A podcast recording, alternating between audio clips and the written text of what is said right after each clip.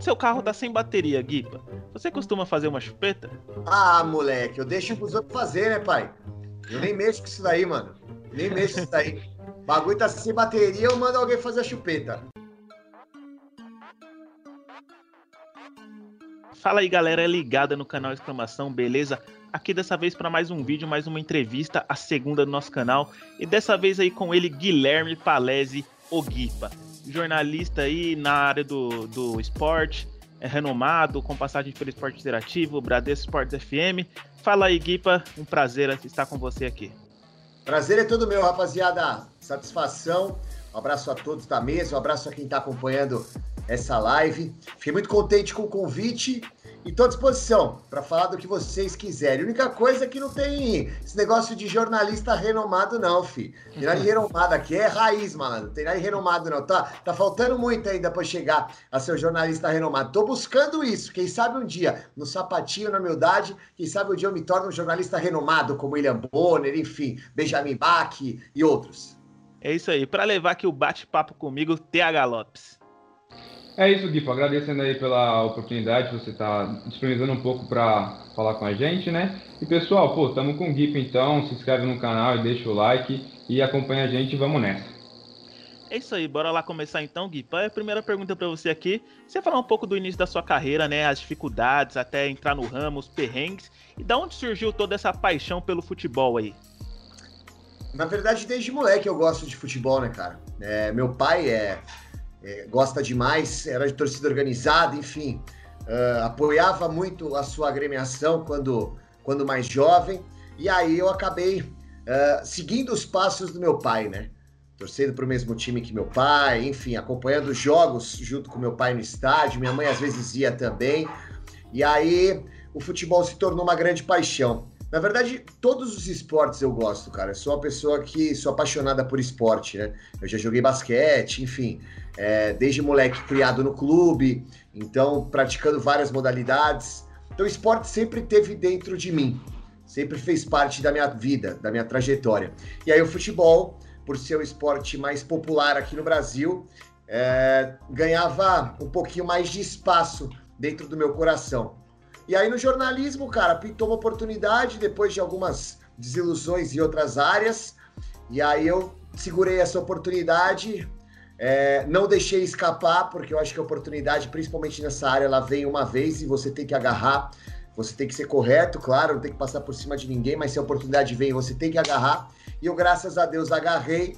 Entrei no jornalismo em web rádio, em rádio do interior, falando de basquete até, deixando um pouco de lado o futebol, e aí depois eu fui me tornando jornalista esportivo voltado para a área do futebol, justamente porque aqui no Brasil se fala muito mais de futebol do que de outros esportes, e eu tô aqui firme e forte até hoje, graças a Deus. É isso aí, a gente acompanha você bastante no Instagram, vê que você joga tênis, assiste a N B A, isso é joga. Muito legal, né, velho? Não só o, o futebol. É, e para você entrar nesse ramo aí, quem foi sua, sua inspiração? Cara, eu vou te falar que eu tenho algumas... Alguns jornalistas aí que eu me espelho, que são uh, inspiração para mim. Mauro Beting é um deles, o cara que eu fiz meu T C C sobre ele, eu acho um jornalista completo. Quando eu falo jornalista completo, um cara que atua no rádio, atua na televisão, atua no meio escrito, atua na internet, é, consegue separar o lado torcedor do lado jornalista, mesmo assumindo o time que torce, eu acho isso muito... muito difícil, respeitado por todas as torcidas, o que também é muito difícil pelo fato dele assumir o time que torce. Então ele é um, um nome fortíssimo aí é, no meio jornalista, no meio jornalístico, e eu tenho como, como referência. O Alê Oliveira é um cara que eu tive a oportunidade de trabalhar também, que eu gosto muito do estilo dele, um cara irreverente, um cara que traz conteúdo de uma maneira leve. Denilson também é um cara que eu me espelhei muito, É, quando eu iniciei no jornalismo, porque faz o jornalismo leve também. Então, se tiver que apontar, eu aponto esses três caras, mas o Mauro Beting acima, cara. Para mim, o jornalista hoje mais completo do momento, junto com o Cláudio Zaidan, que eu não cito o Zaidan porque eu não o conhecia uh, antes de entrar na Band, mas depois que entrei na Band, ele começou a dar aula de todos os assuntos, eu acho esse cara fantástico. Mas junto com o Cláudio Zaidan, para mim, o Mauro Beting é, tá entre os jornalistas mais completos do Brasil hoje, uma referência absurda. É, você que participou de placa com o Mauro Beting, né? Mano, ele é muito fera, já troquei uma ideia com ele. Quem sabe um dia trazer ele aqui pro canal pra gente bater um papo. Então, mano, eu queria te perguntar, Se você tiver num programa, num debate, você escolhe Mauro Beting e mais dois para para dividir o programa ou o debate com você. Quem seriam esses outros dois? Bom, eu escolheria o Mauro Beting, eu escolheria o Alê Oliveira e escolheria o Roman para ser o apresentador.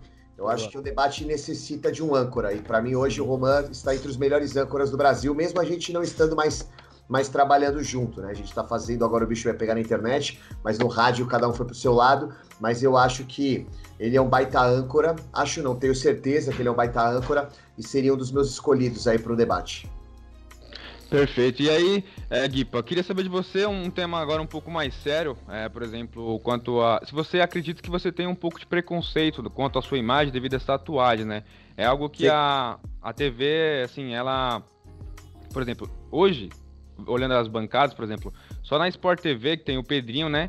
E ele participa de alguns programas pela tarde, até eles mo- ele mostra a tatuagem e tal. Mas pela noite, quando... teoricamente, o pessoal quer fazer um programa mais sério, normalmente ele sempre tá de manga longa, né? Você ainda acredita que tem esse preconceito quanto à a, a imagem de jornalista na, na T V? Eu acho que pode existir o preconceito se é um jornalista novo, mas eu acho que eu já consegui o meu espaço uh, como jornalista. Claro que eu tenho muita coisa a galgar, mas eu acho que eu já saí do, do jornalista iniciante, eu já tenho um nome no mercado, e esse nome ele faz com que as tatuagens não me atrapalhem. É, primeiro ponto, eu acho isso uma bobagem, é, tatuagem atrapalhar a carreira de um profissional, mas existe, eu entendo essa sua pergunta, tem muita gente que tem receio de fazer tatuagem por causa disso, porque ainda existe, mas no meu caso específico, cara, como eu já consegui passar dessa linha do preconceito, pra mim não me interfere mais. Eu nunca deixei de ir para um programa, ou nunca deixei de participar de um programa por causa de tatuagem.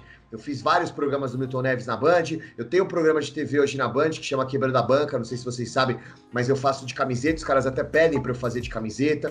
Eu já participei de programas uh, na E S P N, já participei de programas no Esporte Interativo, já tive de placa, sempre com camiseta, nunca me pediram para botar uma camisa.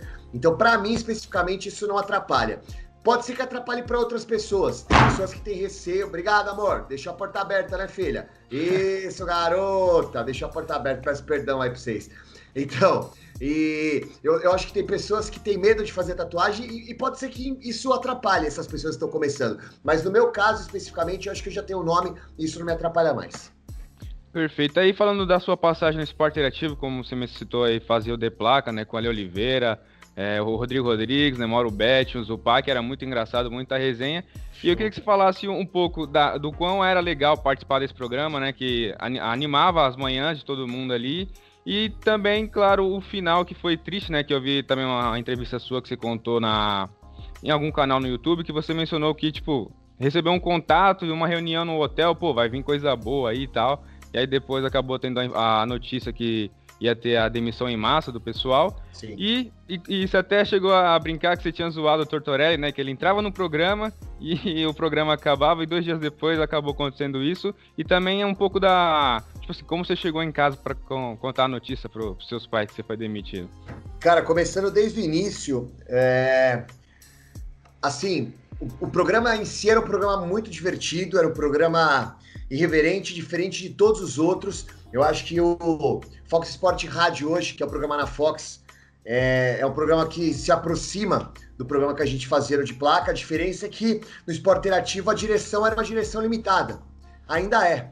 Tanto que o programa acabou, se tornou um programa é, totalmente mais Nutella do que era na minha época. Isso por conta da direção, que não acreditou no projeto. Ao contrário da Fox, que acredita no projeto. Então você vê a diferença de uma direção para outra. Na Fox, hoje o principal programa da Fox é o Fox Sports Rádio, um programa irreverente, que a direção acreditou, que no começo tinha uma certa, uma certa dúvida na cabeça das pessoas, mas ganhou espaço porque o povo já está de saco cheio do jornalismo quadrado. E do outro lado tem o Esporte Interativo, que simplesmente continuou o programa, mas de um formato totalmente diferente, um formato muito mais Nutella, e hoje é um programa que só está no YouTube. E por que que só está no YouTube? Porque é um programa que os caras mudaram totalmente o formato, não acreditaram, e acabaram percebendo que o único jeito de placa dar resultado era com aquele formato. Tanto que hoje não tá dando, como eu falei, tá no YouTube. Então esse é o primeiro ponto. É, eu fiquei triste, sim, com o modo como... Uh, como, como, como conduziram exatamente essa demissão em massa. Eu tinha outro trampo, eu tinha outro trampo na época, eram dois trampos, inclusive. É, eu não continuei lá, por um dos motivos pelo qual eu estava na Rádio Bandeirantes, e os caras queriam que eu fizesse jogo e não daria para conciliar. Mas o modo como eles lidaram com pessoas, com seres humanos, que dependiam daquele dinheiro, foi, para mim, um tanto quanto absurdo, sabe? É, pessoas que iam permanecer na casa sabiam dessa reunião e pessoas que uh, não iam permanecer na casa não sabiam da reunião. E aí contaram no hotel onde eles serviram café, grande merda que eles serviram café, entendeu? O pessoal achando que ia ser um negócio foda e, na verdade, foi uma demissão, como você disse, em massa. Então, acho que faltou, sim, um pouco de respeito é, por parte, por parte da, da, da diretoria. A terceira parte da pergunta, qual que é? Que você usou o Tortorelli. Ah, grande então. torto. Grande torto, pode crer. Então, mano, é, é assim, a gente brinca, né? Não tem jeito. Eu tiro mó sarro do torto, até falo às vezes pra ele... que se, ele, se eu tivesse no lugar dele e ele fosse como eu e ficasse me enchendo o saco, eu já tinha dado um murro na minha cara, tá ligado? Porque eu peso demais na dele. Mas é um cara sensacional, um cara de coração gigante. Eu amo demais o Torto. Brinco com ele, assim como eu brinco com todo mundo. E quando aconteceu isso, os caras começaram a me zoar também e eu entrei na brincadeira, tá ligado? Eu acho que brincadeira ela é válida, velho. Eu aceito qualquer tipo de brincadeira comigo desde que eu dou liberdade, desde que eu dê liberdade pra pessoa que vai brincar comigo.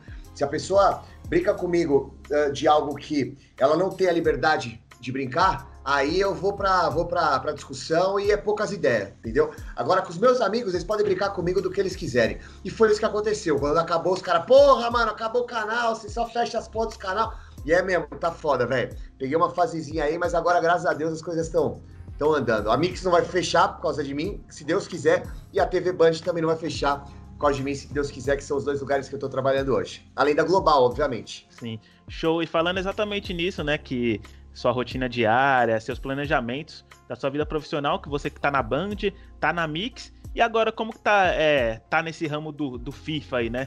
Na Global, uma área totalmente diferente, é, como que tá sendo essa experiência aí? Muito legal, cara, eu acho que o futebol online, na verdade, é, os esportes online, eles vão crescer cada vez mais, e eu acho muito interessante e importante pra minha carreira tá dentro de uma plataforma como essa, tá ligado? Eu só não, não parto para a área de comentarista é, de FIFA porque eu não tenho tempo, cara. Tipo assim, são muitos jogos, um na sequência do outro, e o cara que é comentarista, ele pega uma sequência absurda, e assim, é sempre de madrugada, noite barra madrugada, e eu gosto de dormir cedo. Na verdade, eu tive duas fases. Uma fase que eu acordava à tarde e ia dormir de madrugada, e agora a fase que eu tô indo dormir cedo e acordando cedo. Então, para mim, nesse momento, não é interessante pegar essa parte de comentarista, mas eu tenho um programa... como o Guipa Convida, e iniciando o programa, que a partir da próxima semana eu vou iniciar, que é o Guipa Desafia, onde eu vou jogar com atletas, é, dentro de uma plataforma de game, que eu vejo uma evolução muito grande é, nesses, nesses últimos anos, vai evoluir ainda mais, é muito satisfatório, cara, eu tô bem contente, é, bem feliz aí com a oportunidade, e espero continuar por um bom tempo nessa plataforma. Sim, é uma coisa bem legal, né? Se você ainda... eu consegui esse contato com o Guipa através de um texto que eu fiz. Se você não viu o texto, veja lá na... que a gente vai deixar na descrição do vídeo. É bem legal esse ramo que tá crescendo muito, assim como você falou, né? Tá mesmo, tá mesmo, cara. E assim, isso é bom pra nós jornalistas, né? Porque a cada dia que passa, é, eu percebo que tem mais canal do YouTube de esporte, eu percebo que tem mais uh, web rádio é, é, segmentada de esporte aí no mundo, é, aberto para o pessoal acompanhar, eu percebo que tem mais oportunidades de trabalho, é, seja com game, seja com futebol, seja com outros esportes, justamente por conta da tecnologia. Tecnologia essa que está dentro dessa plataforma do game aí que a gente está falando. Então eu acho muito interessante isso e até acho bem bacana, quero dar os parabéns aí pelo projeto de vocês. Espero que vocês tenham vida longa e continuem acreditando no sonho de vocês. Beleza, Guipa. Agora falando do nosso querido futebol brasileiro, é, em dois mil e dezenove nós vimos que os técnicos estrangeiros ficaram em alta aí, né? Principalmente o Jorge Jesus e o Sampaoli. Uhum. E isso gerou muitas críticas a, ao que os técnicos brasileiros implantam aqui em alguns clubes e muitas comparações também, né? Muita gente, como o próprio Vanderlei Luxemburgo, falou que é preciso também valorizar o que tem em casa, né? E... sim. É, já no final do ano, você chegou a, a mencionar lá que estava tendo muita babação de ovo com o Jorge Jesus e que o Mano Menezes era melhor que ele. Eu queria saber de você se você mantém o que você diz sobre o, o trabalho do Mano Menezes, não sei se foi num todo, num contexto geral, ou se foi nos últimos trabalhos, mas você mantém o que você disse, o Mano Menezes é melhor que o Jorge Jesus? Não, não, não, não, não. Eu, eu falei num momento de distração, tá ligado? Num momento de brincadeira, não foi, não foi, não foi sério, tipo, assim, é, batendo no peito e chamando a responsa, dizendo que o Mano Menezes é melhor que o Jorge Jesus. Pra mim, o Jorge Jesus hoje é um técnico melhor do que o Mano Menezes, É, mas eu acho que existe sim uma, uma supervalorização dos técnicos estrangeiros aqui no Brasil. É, existe, o, o, existem modas que acontecem... É, imagina, filha, relaxa. Existem, existem modas dentro do futebol brasileiro. A cada ano tem uma moda diferente. Então, assim, quando o Carille assumiu a equipe do Corinthians e ganhou, a moda era técnico é, novo, da nova geração, porque treinadores jovens tinham que ter mais espaço e medalhão era ruim. Aí quando o Mano Menezes e o Tite pegaram uma sequência no Corinthians, o ideal era técnico que defendia, não era técnico que ia pra cima, porque o que importava era o resultado. Agora com essa situação do Mano, do, do, do, do, do Jorge Jesus e do Sampaoli, a moda é técnico estrangeiro. Então existem essas modas que me incomodam. E nesse último ano, essa, essa, essa moda, essa, essa bajulação dos técnicos estrangeiros, essa moda criada por boa parte da imprensa que técnico estrangeiro é melhor do que técnico brasileiro, isso me incomodava. Eu acho que técnico bom, ele não, não necessariamente ele tem uma nacionalidade. Eu acho que técnico bom, existe técnico bom estrangeiro e técnico bom brasileiro. Existe técnico ruim estrangeiro e técnico ruim brasileiro. E essa parada tava me incomodando um pouco, por isso que eu fiz essa, essa brincadeira, mas Jorge Jesus é um excelente técnico. Sampaoli é um excelente técnico. O Coudet é um excelente técnico. Agora tem técnicos estrangeiros que vieram aqui pro futebol brasileiro e não fizeram porra nenhuma. O Avaí contratou um técnico português lá que não durou duas semanas nesse ano. Um erro absurdo. Santos contratou Gesualdo, fraquíssimo também. Um erro absurdo. Então o pessoal tem que começar a entender que treinador bom não tem nacionalidade. O Galo também no início da temporada, né? Quem? Desculpa. O Galo também no início da temporada. Tem, o tal do Dudamel, sabe? Tipo, mano, futebol venezuelano, o que, que o Galo queria com esses caras? Então quando eu falei isso, eu falei mas pra dar uma chocada mesmo, pra dar uma brincada. Acho o Mano Menezes um bom técnico, não acho o Mano Menezes um mau técnico, longe disso. Mas Jorge Jesus, ele é um técnico melhor, é um técnico que tem visão Europa, enfim... Mas sobre o Mano, eu vou de novo destacar de forma positiva esse treinador. Para mim é um cara interessante ainda para o futebol brasileiro. O futebol brasileiro é um futebol cru de táticas, mas é, precisa melhorar. Eu acho que é importante você trazer treinadores estrangeiros para cá ou trazer novos, ou trazer técnicos que estão lá fora, brasileiros com ideias novas, porque precisa de uma reciclagem.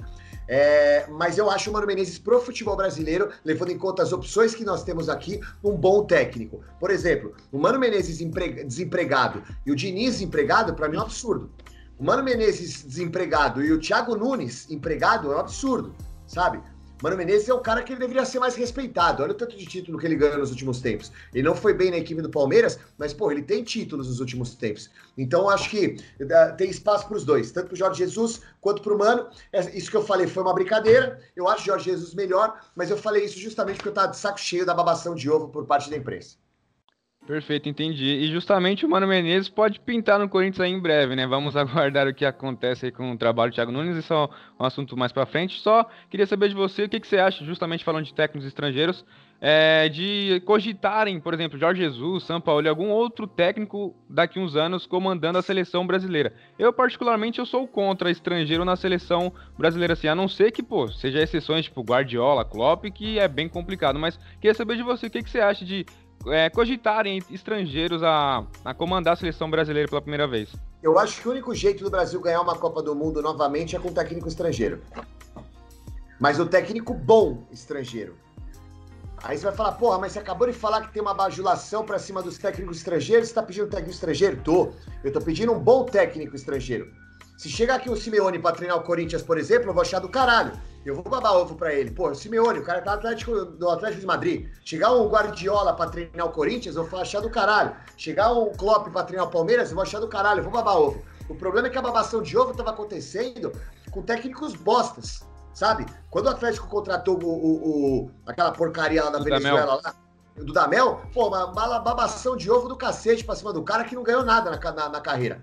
Então, é, é, eu, acho, eu, eu acho importante o técnico estrangeiro. Para mim, os técnicos estrangeiros têm mais é, conteúdo tático em termos de futebol europeu. Acho que o Brasil, para ganhar uma Copa, precisa sim de um técnico estrangeiro. No Brasil, não tem nenhum técnico que tenha a qualidade tática uh, aqui do Brasil, que possa levar o Brasil ao título de Copa do Mundo, nem Renato Gaúcho, nem Tite. Eu acho que eles estão bem abaixo.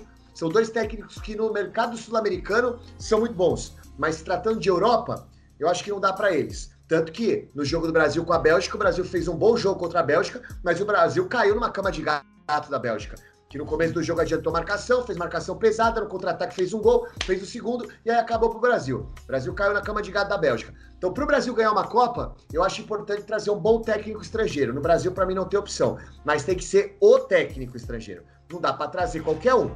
Então, vou dar um exemplo aqui para você. Se o Jorge Jesus vem treinar a seleção brasileira, eu acho um, um nome interessante. Se o Sampaoli vem treinar a seleção brasileira, eu acho um nome interessante. O Guardiola, porra, melhor ainda. Agora, esses treinadores meia-boca que passaram por aqui, Osório, sabe? Essas desgraças aí, aí não.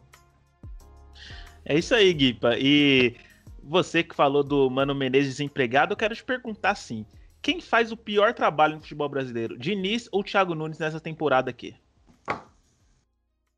Cara, eu acho que o, eu acho que o Thiago Nunes. Eu acho que o Thiago Nunes. O Diniz aprendeu, irmão, que com aquele futebolzinho dele... lexotânico, gardenal, ele não vai arrumar nada. Então ele tá começando a pensar em, tipo, em segurar um pouco mais, em, em defender também, não só atacar. E ele tá começando a dar um, um corpo para a equipe do São Paulo. Por exemplo, méritos é, totais do, do, do, do Diniz ter colocado o Diego Costa na zaga. Um puta zagueiro bom, velho. Muito bom jogador. Vocês podem me anotar, vocês podem anotar o que eu tô falando. Esse moleque vai dar muito certo na equipe do... na equipe do, do, do São Paulo. Então é mérito dele. O próprio Léo Pelé lá, que não gosta de se chamar de Pelé, o Léo, que é lateral esquerdo, também improvisado na zaga, deu conta do recado. Não, não, não foi mal na partida contra o Corinthians e não foi mal na partida é, contra o, o, o, Sport. o, o Sport, exatamente. E, e são, são dois jogadores aí inventados pelo Diniz. Agora, o Corinthians, cara, eu não vejo nada de bom no trabalho do Thiago Nunes, sabe? O Corinthians é um time, meu, desajeitado em campo, desorganizado em campo, é, sabe, ele aposta em jogadores que não deveriam nem vestir a camisa do Corinthians, ele vê coisas que eu não vejo. Por exemplo, ele falou que o clássico contra o São Paulo jogou, jogou bem. Porra, velho. Ah, que jogo que ele viu, mano. Eu demito esse cara, velho. Eu demito o Thiago Nunes, velho. Se eu sou presidente do Corinthians, depois dessa declaração, que jogo que esse cidadão viu? Então eu acho que o trabalho do Fernando Diniz é menos pior do que o do Thiago Nunes, mas nenhum, trabalho, nenhum dos dois trabalhos é, é um trabalho bom.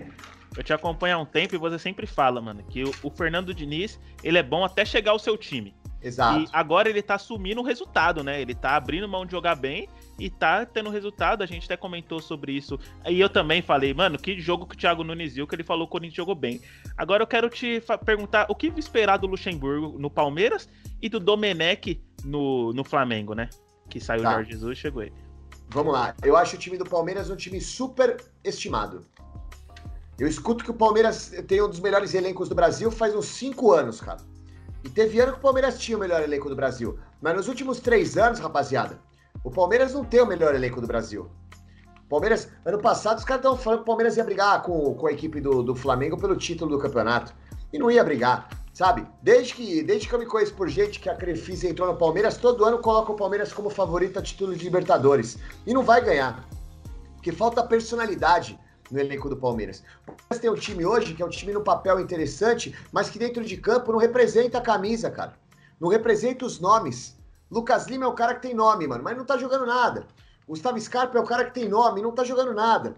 Então, eu acho assim, é, o Palmeiras tem, tem seus problemas é, em termos táticos. O, o, o Luxemburgo, ele tem cometido algumas falhas, mas eu vejo o Luxemburgo como um técnico que ainda tem que ser respeitado, tá ligado? E, e acho o seguinte, cara, eu acho que o trabalho do Luxemburgo, pelos jogadores que ele tem, é um trabalho interessante. É o atual campeão paulista, cara, sabe? Então, eu não vejo o Luxemburgo como um problema uh, no Palmeiras, ou como um dos problemas do Palmeiras. Eu acho que o Palmeiras tem outros problemas muito maiores do que o Luxemburgo. Como, por exemplo, o presidente do Palmeiras, pra mim, é fraco. O Anderson Barros, uh, pra mim, é fraco, tá ligado? É, você pega uh, os, o, o Palmeiras, como eu falei pra vocês, gente, é um time que assim tem muitos, muitos atletas, mas atletas que há cinco anos não jogam bola, tá ligado? Você tem o Mike, que é na lateral direita, que é o cara que, assim, se machuca toda hora. Uma lateral não é, mas se machuca toda hora. Você tem o Marcos Rocha, que foi liberado para negociar com o Palmeiras no Atlético Mineiro, na época que naquela época ele jogava bem no Atlético Mineiro, quando o Atlético foi campeão da Libertadores. Agora parece que ele tá correndo na ladeira, sabe? São dois jogadores que têm nome, mas que não representam em campo. Você tem o Bruno Henrique, cara, que desapareceu o futebol dele. O Gustavo Scarpa, que foi contratado para ser craque, não é craque. Então existem outros problemas do Palmeiras que são maiores do que o problema chamado Vanderlei Luxemburgo. Tem coisas que precisa melhorar, como eu disse, mas o Palmeiras tem outros problemas grandes, uh, maiores do que o Luxemburgo. Então acho que tem, tem que dar tempo pro Luxa. É, falando do Domènec, é muito complicado o cara fazer uma análise agora do trabalho do Domènec. Ele passou, ele, ele jogou acho que três ou quatro jogos, né? Ele foi, foi comandar o, o Flamengo por três ou quatro jogos. E aí muita gente fala assim, pô, mas ele chegou no time que estava pronto e quis mexer no time. Rapaziada, a coisa mais natural do mundo, cara, é um profissional que acredita no seu trabalho, quando ele vai para uma empresa, para um clube, uh, mesmo que for para substituir alguém que uh, vem muito bem, obrigado, ele vai querer colocar a filosofia dele, tá ligado? Vou dar um exemplo aqui para vocês. Vamos supor que você pare de apresentar o, o, o, esse programa, e aí os caras me chamem para apresentar. Você é o cara que apresenta bem.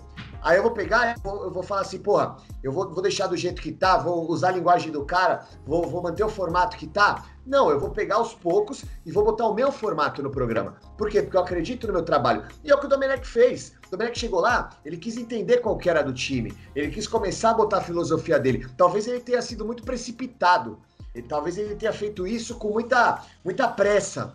E aí assustou um pouco o torcedor. Mas eu acho que ele ainda vai dar certo na equipe do Flamengo sim, cara. Eu acho que tem que ter um pouco mais de, de tranquilidade aí e paciência com ele. Só para fechar esse, esse bate-papo dos técnicos aqui, é, queria perguntar para você sobre o Coudet.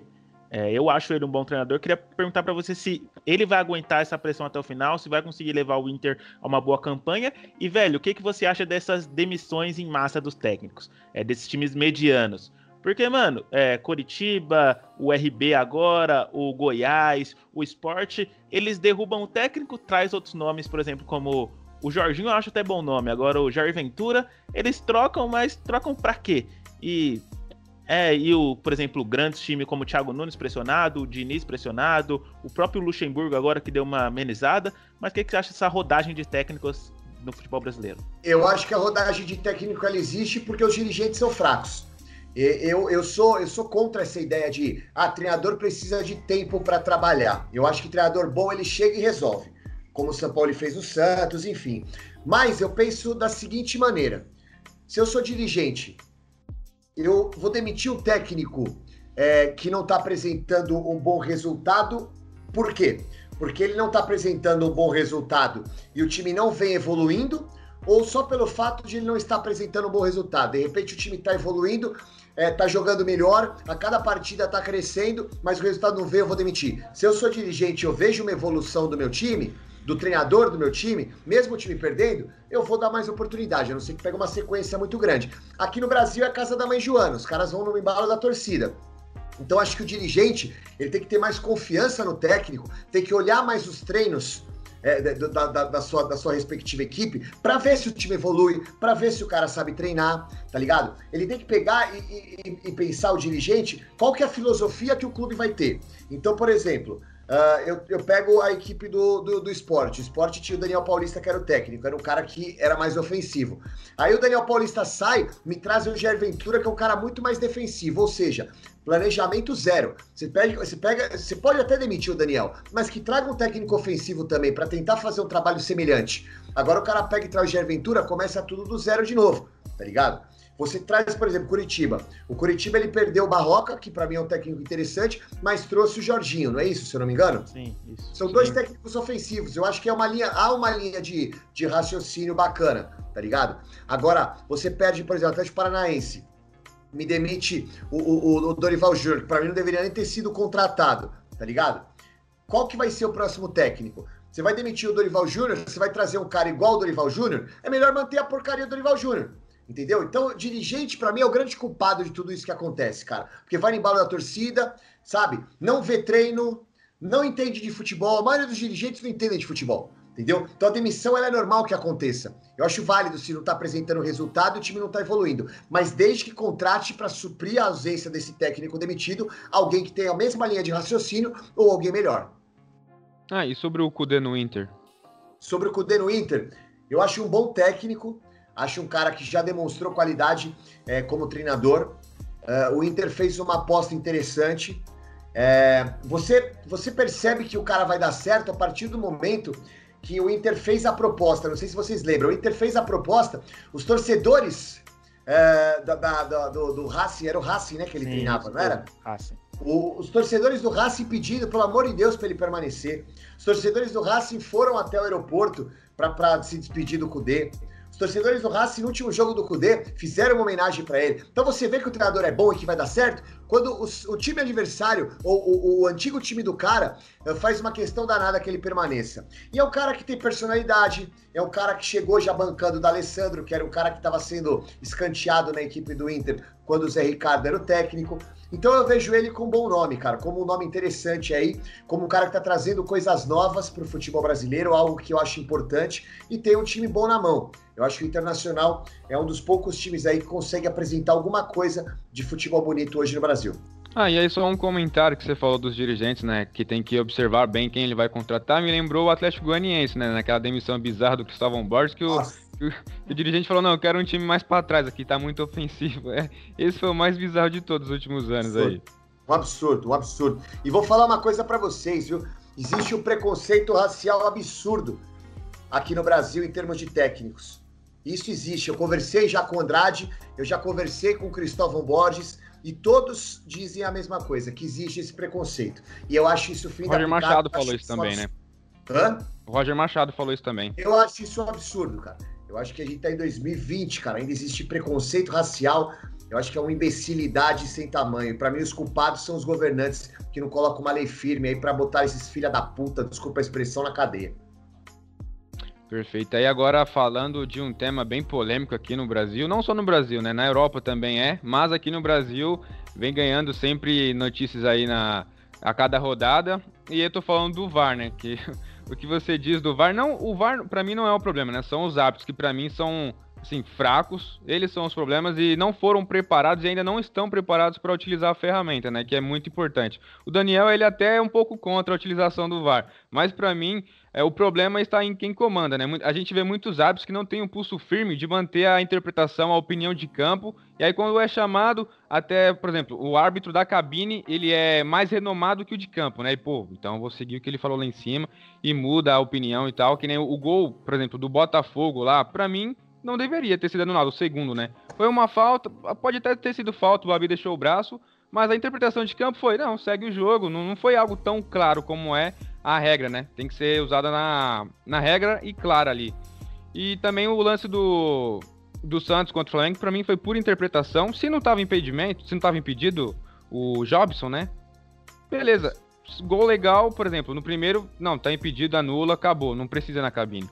Agora o segundo, não, vem aqui ver se você acha que se a mão atrapalhou ou não o Diego Alves, porque impedido ele não tava. Pra mim foi pura interpretação, então a gente vê que O, o V A R, ele tá também procurando muitas coisas, né, interferindo muito nos resultados, e a gente viu também, sem falar, demora, né, que, pô, dez minutos pra você olhar dois lances ali, muda completamente o... O do o, jogo que eram pra ver o soco, jogo. Não viram, né?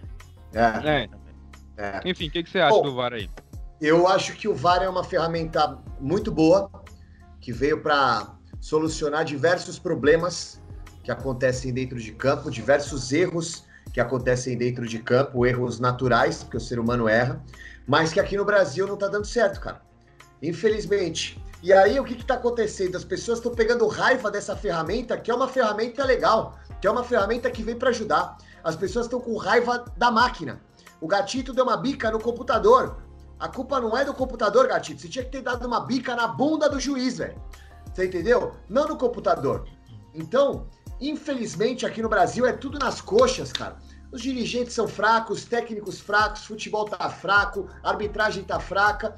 E aí, meu amigo, a gente tá pegando birra de uma tecnologia que é utilizada em praticamente todos os esportes, uh, que minimiza os erros, que, na minha opinião, tinha que vir pra ficar, entendeu? E é prejudicial isso, cara. A gente tá dando na contramão. O mundo usa o V A R, o mundo respeita o V A R, e aqui no Brasil a gente fica com essa putaria de ficar falando mal do V A R. Tem que falar mal dos árbitros, cara, na minha opinião, não do V A R. Então, eu sou um pouco contra, porque com o V A R eles erram, mano. Acho que isso que deixa o torcedor, principalmente o jogador, mais pilhado, velho. Sim, aí... sim. Mas aí, então, mas aí, quem erra não é a tecnologia. Quem erra é quem opera. Então, se o cara que tá operando, ele tá errando, tem que afastar o cara. Tem que fazer um curso melhor. Com a tecnologia, cara, ela, ela, ela, ela, foi, ela foi criada para minimizar esses erros. Para diminuir esses erros. E os erros estão acontecendo... Pra ser justo, não é, né? Tirar... Exato, não é tirar a tecnologia que vai resolver. É tirar os caras que estão errando com a tecnologia, tá ligado? Eu penso dessa maneira. Então, aí agora falando um pouquinho do Neymar, que sempre rende um assunto legal, eu queria saber de você o que, que você acha dele. É, m- muitas pessoas falam que não, não vai ser mais melhor do mundo, ele tinha possibilidade, né? É até assim, é, foram apenas vinte e sete jogos na temporada, bem pouco, né, para você titular como o melhor jogador do mundo, mas que um título da Champions League, que foi o objetivo, a missão dele em dar para os franceses, né, para os árabes também, que são os, os donos lá. É, muita gente fala, ah, perdeu a oportunidade, não vai ser dessa vez. E, por exemplo, o Lewandowski, acho que é indiscutivelmente o melhor do mundo na atualidade agora, aos trinta e dois anos. O Modric também foi eleito o melhor do mundo é, acima dos trinta. O que, que você acha do Neymar? Você acha que ainda dá para ele ser é, melhor do mundo? Depende muito do Messi e do Cristiano Ronaldo. Eu acho que dificilmente o Neymar vai pegar um boi que ele pegou nesse ano, de não ter o Messi e não ter o Cristiano Ronaldo como candidatos fortíssimos ao título de melhor do mundo. E o formato da Champions também, né?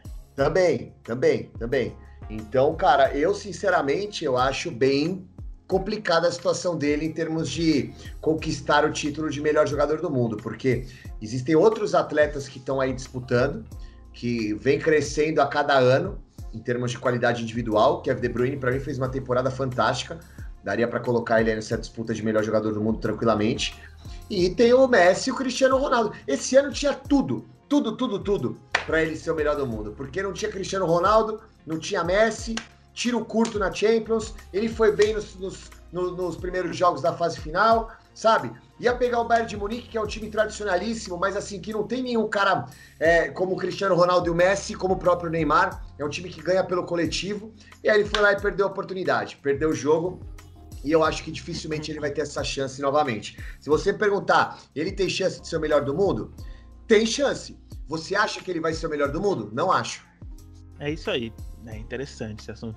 Chegando já na parte final aqui, já, Gui, a gente vai estrear um quadro com você. É Boa. O Na Lata. A gente fala uma palavra, uma frase e você responde a gente aí. Sem uhum. pensar, o primeiro que vem na, na cabeça aí. O primeiro, um sonho. Ser pai. Um ídolo no futebol. Ronaldo Fenômeno. Um jogador que você não gosta. Que eu não gosto, mano. Puta, Egídio, velho. Jornalista que você não gosta. Alex, como é que é? Alex Afonso, já ia falar Alê Afonso. É, jogador que você mais admira. Ronaldo Fenômeno. E um jogador que se tornou próximo de você. Uh, próximo de mim? Ah, tem alguns, cara. Mas vou falar Vitor Luiz, porque é Casa Verde, lateral. E o jogador mais resenha que você conhece? Mais resenha que eu conheço? Mano, eu vou te falar, velho. Deixa eu pensar. Mano, Marcos, Marcos Assunção é mó resenha. O Tissu, que é o amigo do... O Marco Aurélio, que, é o, que era lateral direito do Santos, que é amigo do Denilson, é uma resenha. Jogando hoje, o Nenê. O Nenê é uma resenha. É, brabo. O Nenê é da hora. E o maior jogador pós-Pelé, brasileiro, no caso. Ronaldo Fenômeno. Maior time do Brasil. Maior time do Brasil? Santos Futebol Clube, história e momento... Esporte Clube Corinthians Paulista. E uma decepção. Uma decepção, mano? Puta. Deixa eu ver. Caralho, eu vou falar pra você, irmão. É complicado falar de uma decepção, porque eu sou um cara que eu não me arrependo do que eu faço. Eu me arrependo do que eu não faço, tá ligado? Uma decepção. Não ter levado o bicho pra televisão. Porra, eu queria, hein? Porra. É... O melhor estádio. para trabalhar Pacaembu. Eu te falei, hein, Thiago, que ele ia falar esse. Pacaembu é demais pra trampar, mano. Isso do caralho, velho. Pra assistir, velho. Eu gosto de assistir o jogo no Allianz, mano. Acho o Allianz um estádio bom pra assistir jogo. A Arena Corinthians também é muito bom. Porra, não, minto. Pra assistir jogo, Vila Belmiro, mano. Vila Belmiro é uma delícia pra assistir jogo, cara. Tem vontade. Aquele, né? aquele, mano, aquele esquema de praia, tá ligado? É muito louco, mano. Eu gosto da Vila pra caralho. E hoje, quem você contrata pro seu time? Um técnico? Um técnico hoje? Palpável? Sampaoli. Futebol resultadista ou futebol bonito? De preferência os dois, mas se tiver que escolher entre um, resultadista. Maradona ou Pelé? Pode ir embora? Pelé, né, caralho? Se eu chegasse aqui e falasse Maradona, vocês podiam me internar, né, mano? Cristiano Ronaldo ou Messi? Uh, Messi, gênio. Cristiano Ronaldo, atleta de excelência. Que se tornou um gênio por conta dos treinos que ele fez, por conta uh, da dedicação que ele teve. Então eu vou votar no Cristiano Ronaldo justamente por isso. O cara não era um gênio e se tornou um gênio pela dedicação. E você que curte muito tênis, Federer ah. ou Nadal? Federer. Brabo. Você que também curte um basquete, LeBron James ou Michael Jordan? Abre discussão. Eu acho que ainda é o Michael Jordan, mas abre discussão. Eu acho que assim, cara, fora de campo, sem pensar duas vezes, LeBron James. Eu acho que é um cara que chama responsa, é um cara que é engajado uh, uh, em problemas, em problemas políticos que o Brasil e o mundo vive. O que ele fez agora nessa, nesse momento aí de, de, de, de crise racial, de preconceito racial nos Estados Unidos, chamando a responsa para ele, foi do caralho, coisa que o Jordan não fez, entendeu? Mas na quadra ainda, ainda é o, o Jordan. E qual é o clube maior do Nordeste? Maior clube do Nordeste? Cara, eu acho que eu vou votar no Bahia. Bahia é minha porreta. E o maior do Sul? Maior do Sul? Ah, não, Grêmio, Grêmio, Grêmio, Grêmio, Grêmio. Maior de Minas? Cruzeiro, ainda é o Cruzeiro. E o maior de São Paulo é o Santos? Maior de São Paulo, eu acho que assim... É muito louco isso, cara, sabe por quê? Porque pra mim o maior clássico de São Paulo é Corinthians e Palmeiras. Mas o Santos, cara, envolve muita coisa. O Santos é Pelé, o Santos é muita Libertadores, o Santos é muito Mundial. O Santos, mano, parou uma guerra, tá ligado? E aí você tem o São Paulo também, que é o time mais novo dos quatro, que também ganhou coisa pra caralho. É muito foda você fazer essa, essa analogia, cara. É, eu vou manter a minha linha de raciocínio. Pra mim, história é Santos e... Santos e... e São Paulo na sequência, e momento é Corinthians e Palmeiras na sequência também. T V ou rádio? Rádio, rádio, rádio. Muito mais rádio. É, e pra fechar, né, a gente sabe que você gosta. Quando seu carro tá sem bateria, Guipa, você costuma fazer uma chupeta? Ah, moleque, eu deixo pros outros fazer, né, pai? Eu nem mexo com isso daí, mano. Nem mexo com isso daí. Bagulho tá sem bateria, eu mando alguém fazer a chupeta. É isso aí, mano. Que entrevista do caralho, velho. Muito obrigado, Gui. A gente tem que agradecer.